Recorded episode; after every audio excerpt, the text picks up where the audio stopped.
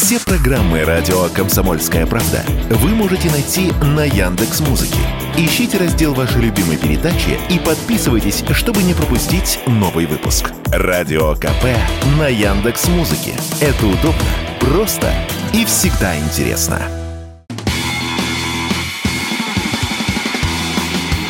Триумфальное чтиво. К 60-летию Квентина Тарантино вспоминаем, как необразованный хулиган стал киноклассиком. В эфире радио «Комсомольская правда» программа, посвященная американскому актеру, режиссеру и сценаристу Квентину Тарантино. Январь 1992 года, фестиваль независимого кино в США «Санденс». И газеты упоительно пишут о том, что после дебютного фильма полупрофессионального актера и сценариста часть людей в ужасе покидает зал. Отдельно уточняется, что это было на сцене отрезания уха у полицейского, а другая часть зрителей на финальных титрах устраивает овацию. Это была лента «Бешеные псы» 29-летнего Квентина Тарантино. Даже твой босс сказал, что никакой подставы не было. Мой кто? Твой босс. Извини, приятель. Хочу, чтобы ты понял. У меня нет босса. Никто мной не командует. История Тарантино – это рассказ о человеке беззаветно влюбленного в кино. Квентин стал пропадать в кинотеатрах после развода родителей, а оставаясь по вечерам один дома, он до глубокой ночи смотрел и золотую классику Голливуда, и второсортные ужастики, и европейское или даже советское кино, которое хоть редко, но тоже показывали. Он уже подростком становится настоящей ходячей киноэнциклопедией. Но с кем ему было разговаривать в школе о третьем третьем фильме про Годзиллу. Или поспорить о том, какой фильм у Сержио Леоне лучше. Тарантино решает уйти из школы. Он сумеет убедить мать, что будет работать и действительно устраивается билетером в кинотеатр. Правда, это будет порно-кинотеатр, но маме Квентин об этом, разумеется, сообщать не станет. К тому времени он поймет, если чем и заниматься в жизни, то только кино. Тарантино поступает на актерские курсы, по вечерам пишет наброски сценариев. Он один из многих жадных до работы, но никому не нужных молодых людей, которые пытаются хоть как-то попасть в Голливуд. Ну а пока нужны деньги, Кевин устраивается в магазин «Видео». Чуть позже он скажет, это была почти работа мечты. Ты целый день смотришь кино, а тебе еще за это платят. И вот после кучи походов на студии Тарантино наконец-то получает хорошие новости. Его сценарий купили за 30 тысяч долларов. Впоследствии сценарий немного подсократят, и режиссер Тони Скотт, родной брат Ридли Скотта, снимет фильм «Настоящая любовь». Я никого не убивал с 1984-го. Идите туда, где жил сын этого комедианта. Надо выяснить, куда уехал этот подонок. И вот есть деньги, 30 тысяч, пусть и небольшие, но хоть что-то. И есть новый сценарий, его Тарантино писал для себя. И есть огромное желание снять кино. Что он делает? Он рассылает сценарий знакомым продюсерам и говорит, если хотите попасть в проект, пожалуйста. Если нет, я буду снимать кино на те деньги, которые у меня есть. Когда один из продюсеров спросит, а кого ты видишь в главной роли, Тарантино моментально ответит «Харви Кейтеля». Это удивительное чутье Квентина выбрать актера, который никогда не был в первом эшелоне. И если и был популярным, то когда-то очень давно – Харви Кейтель, друг Мартина Скорцезе, снявшийся у него в нескольких фильмах, номинант на премию «Оскар», но публика его практически не знает.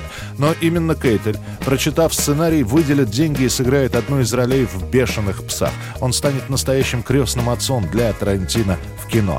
«Бешеные псы» для 1992 года — это просто безумный фильм. Никогда с экрана так много не ругались, никогда криминальная история не была поставлена так реалистично. И никогда так не говорили с экрана, так же, как и в жизни. Да и открывался фильм уже на титрах. Для зрителей странно. Компания мужиков сидит и обсуждает, о чем клип Мадонны как девственница. Это уже завораживало. Ну а дальше история с ограблением и с полицейским, внедренным в банду. Когда сигнализация сработала, их еще не было. Они появились, когда блондин открыл стрельбу. Я услышал сирену, и полицейские... Нет, они не хотели, чтобы мы знали, что они там, пока блондин не взбесился. Они поджидали нас там, но появились только, когда мистер Блондин открыл пальбу. Значит, нас предали. Так не снимал кино никто. Сам Тарантино старается контролировать весь процесс. Режиссуру, актерскую игру, собственно, он и сам снялся в одной из ролей, монтаж и, конечно, музыкальную подборку. Музыку к своим фильмам Квентин будет подбирать всегда сам. «Бешеные псы» принесут более двух миллионов долларов прибыли, и это благодаря знакомству Тарантино с братьями Вайнштейнами, чья компания «Мирамакс» купила права на прокат. После этого успеха Тарантино получает карт-бланш на съемку следующего фильма. Это будет «Криминальное чтиво».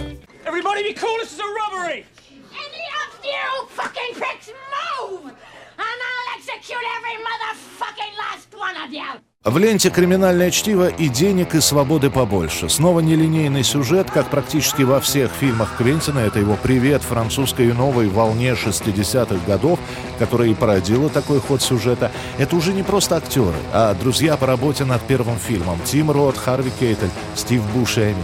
Это малоизвестный Самуэль Эль Джексон, перебивавшийся незначительными ролями Ума Турман, уставший от крепких орешков Брюс Уиллис и, наконец, Джон Траволта, который благодаря Квентину сумеет перезапустить свою карьеру.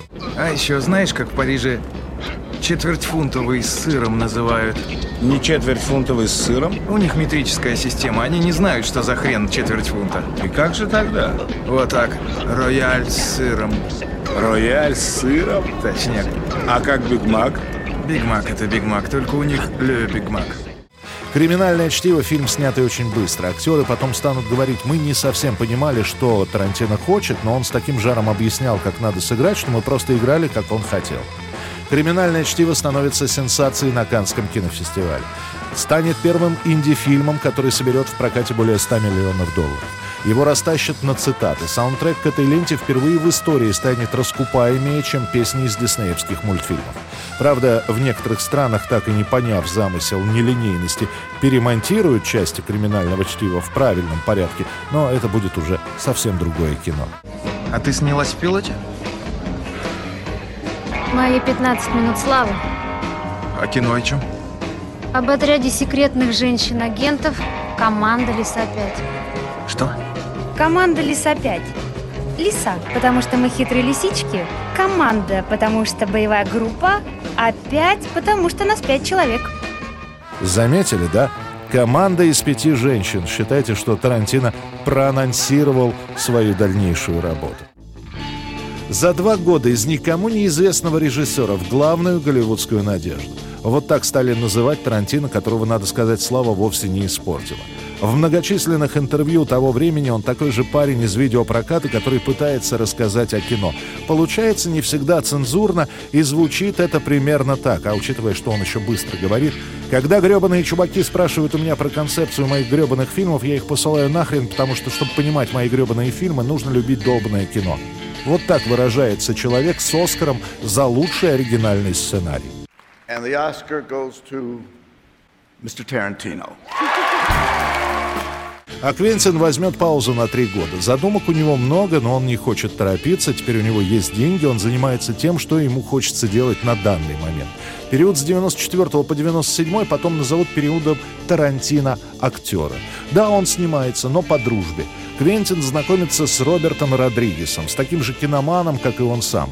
И если свои первые деньги на фильм Тарантино получил, продав сценарий, то Родригес принимал участие в медицинских опытах а на полученные деньги снял картину «Музыкант». Чуть позже он ее переснимет, и лента «Деспирадо» или «Отчаянный» откроет дорогу Роберту Родригесу в Голливуд. Вот Квентин и решает помочь другу. Снимается и в «Деспирадо», и «От заката до рассвета», и в «Четырех комнатах». Ну а пока снимается, дописывает сценарий. В 97 году Квентин снимает Джеки Браун.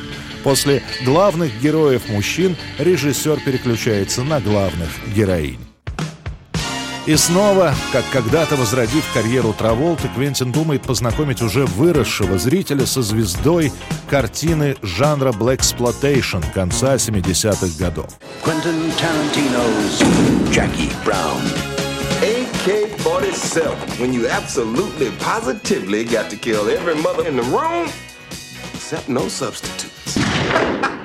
Пэм Гриер в свое время была самой настоящей афроамериканской звездой. Другое дело, что фильмы с ее участием не имели широкого проката и показывались, как правило, в гетто, но все-таки слава у нее была. Джеки Браун — хорошая, крепкая криминальная картина. Она купится в прокате, получит несколько номинаций на «Оскар», но расстроит некоторых зрителей, которые ждали от Тарантино второго криминального чтива а не историю про стюардессу, которая оказывается впутана в бандитские дела. Может, скажется и то, что Джеки Браун — это не история, придуманная Квентином, а экранизация книги Элмора Леонардо. Самое интересное, что когда журналисты спрашивали Квентина, почему фильм получился таким, они в ответ получали получасовую лекцию о звездах Black Exploitation, лучших боевиках 70-х, с переходом на Клинта Иствуда и его грязного Гарри. Одним словом, хотите послушать кинолекцию от Тарантино? Спросите у него про Джеки Браун. Но, видимо, все эти вопросы Тарантино тоже надоели. Хотите нелинейного сюжета? Хотите драк и кровищи фонтаном? Чтобы перестрелка и кунг-фу просили, получите. Следующая лента Квентина — это две части «Убить Билла». Эту примерную домохозяйку из Пасадена звали Джинни Белл. Ее мужа звали доктор Лоренс Белл. Но четыре года назад, когда мы были знакомы, ее звали Вернита Грин.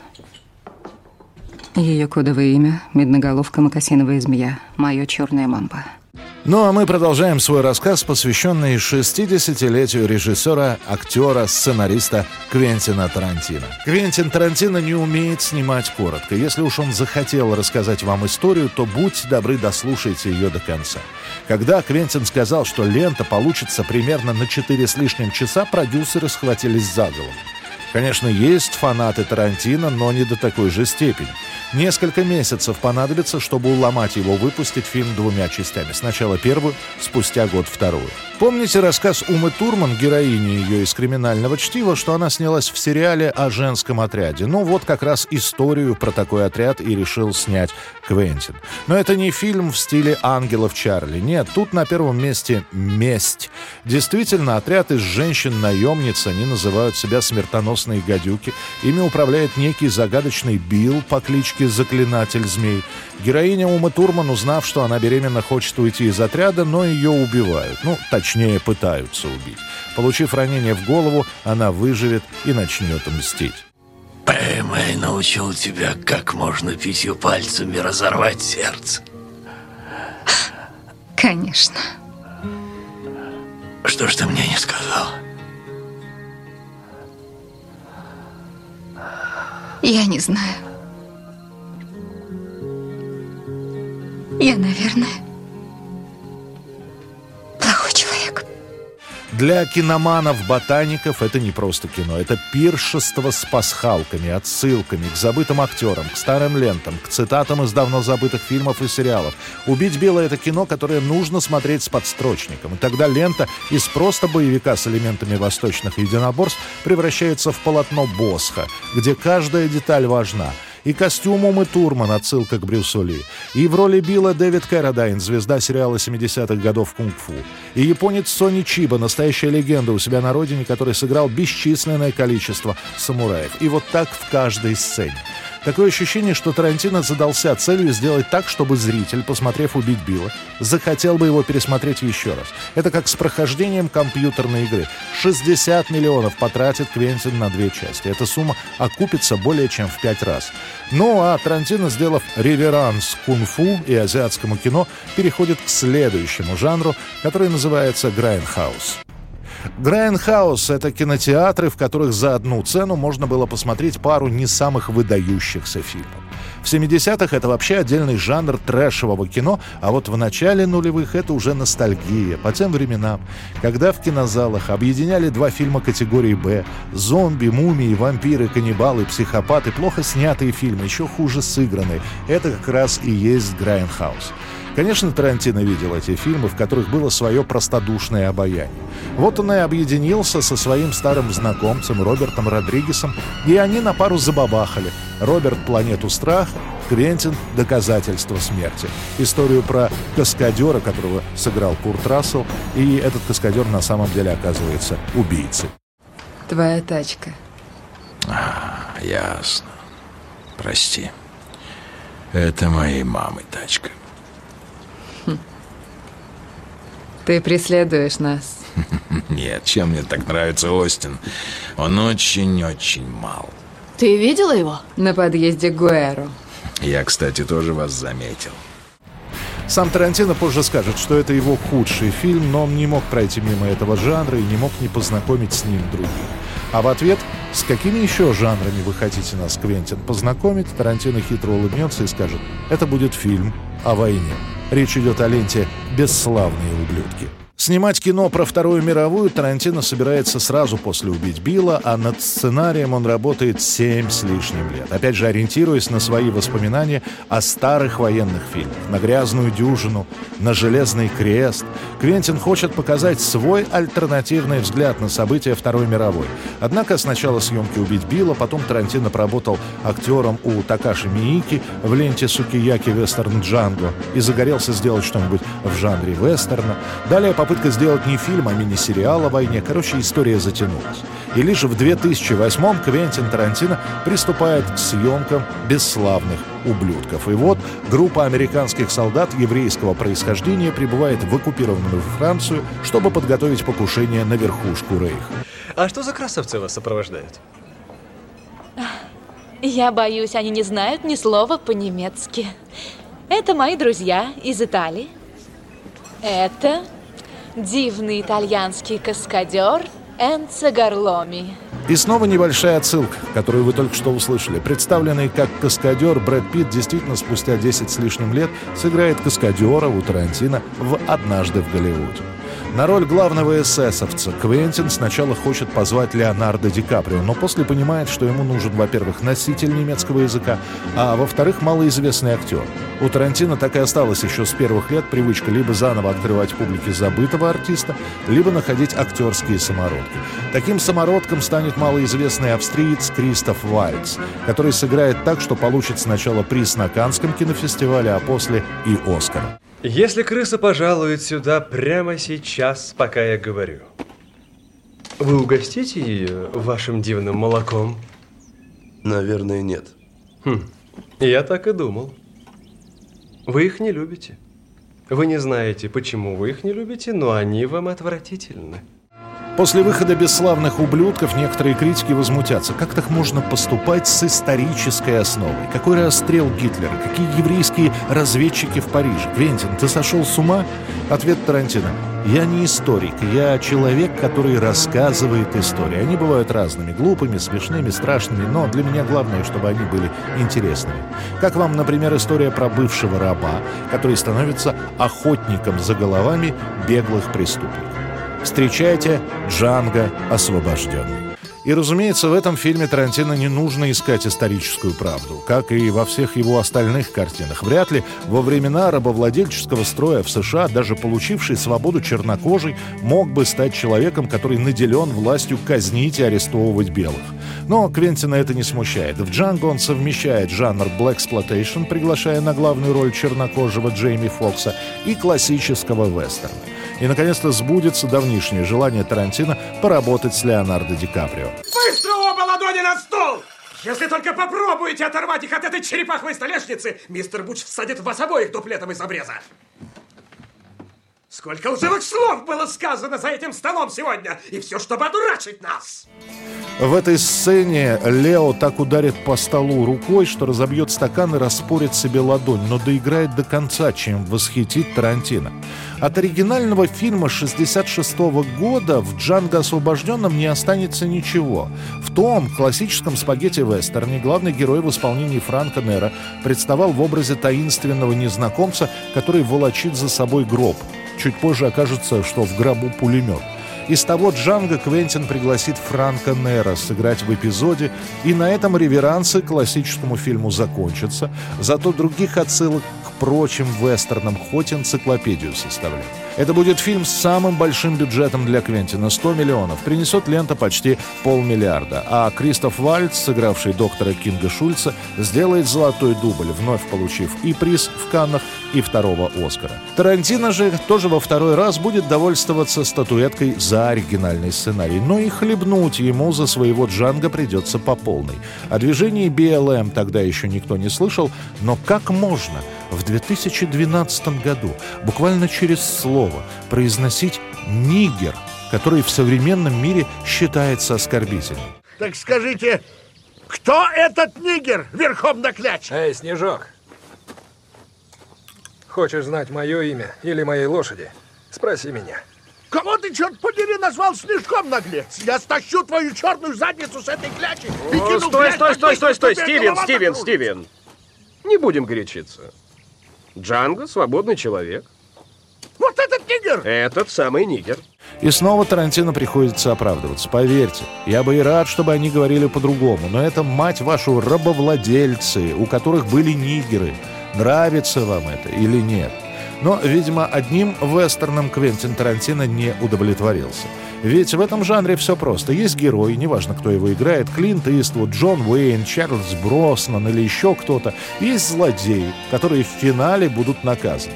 Этот канон, он не нарушается, а Тарантино решает его нарушить. Представьте, что во время пурги в небольшом доме собирается группа абсолютно незнакомых между собой людей. У каждого своя история, у каждого свой путь, но отличает их одно. Тут нет героев. Они все подонки, негодяи и мерзавцы. Нет благородства, только эгоизм, честолюбие и все семь смертных грехов. Вот так в пику добродетельной великолепной семерки появляется омерзительная восьмерка. I was five and he was six. We rode on horses made of sticks. He wore black and I wore white. He would always win the fight. Bang, bang. He shot me down. Bang, bang. I hit the ground. Bang, bang. That awful sound. Bang, bang. My baby shot me down.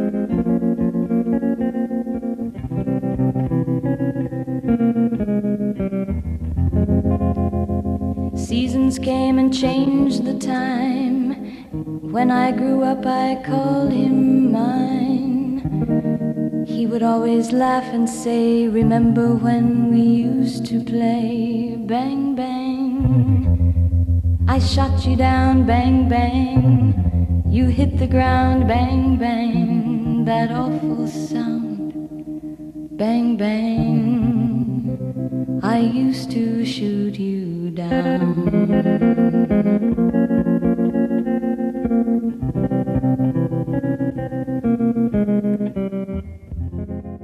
Это рассказ о Квентине Тарантино в эфире радиостанции «Комсомольская правда». Как говорит сам Квентин Тарантино, запереть негодяев в комнате, дать каждому по револьверу и посмотреть, что будет. Однако проект едва не срывается. Уже утверждены актеры. Это снова старые знакомые Квентина. Тим Рот, Сэмюэль Джексон, Курт Рассел, Майкл Мэтсон. Уже подобраны костюмы, расписан план съемок, как вдруг оказывается, что по вине одного из агентов происходит утечка сценария. Тарантино психует и говорит, что не будет снимать этот фильм. Пройдет несколько недель, артисты снова будут вызваны на площадку. Довольный Квентин скажет, что переписал полностью сценарий и даже придумал две концовки для ленты. Ты Крис Мэникс? Прости, друг, мы что, знакомы? Не совсем. Ты его знаешь? Я знаю его репутацию. Как я и сказал, друг, я не в таком выгодном положении. Главное, я в выгодном положении, и я намерен его сохранить. Кто бы вы ни были, мистер, вы слишком грубы с отчаявшимся человеком по колено в снегу. А зритель, даже зная, что начавшаяся неспешная история закончится перестрелкой, все равно будет смотреть омерзительную восьмерку. Это будет как будто растянутый во времени финальный эпизод «Бешеных псов», когда пистолеты героев направлены друг на друга, а тебе остается только гадать, кто после этого останется в живых. Сам Тарантино скажет, если вы читали «10 негритят», то вам наверняка будет любопытно, кто сойдет с дистанции первым, а кто продержится до финала. Умрем, бледножопый. Ничего не поделаешь. Но кое-что мы с тобой еще можем решить. То, как мы убьем эту тварь. Быстрая смерть слишком щедра для нее. После омерзительной восьмерки наступает пауза. На дворе 2016 год, и в одном интервью Тарантино говорит, что он хочет снять всего 10 фильмов и завязать в кино. 9, как говорит он, уже снял, остался еще один. Журналист поправляет, все-таки «Убить Билла» — это один фильм, разделенный на части, а не два разных фильма. Ну, значит, говорит Квентин, сниму еще пару картин и на покой. Ему понадобится 4 года, чтобы запуститься с фильмом «Однажды в Голливуде».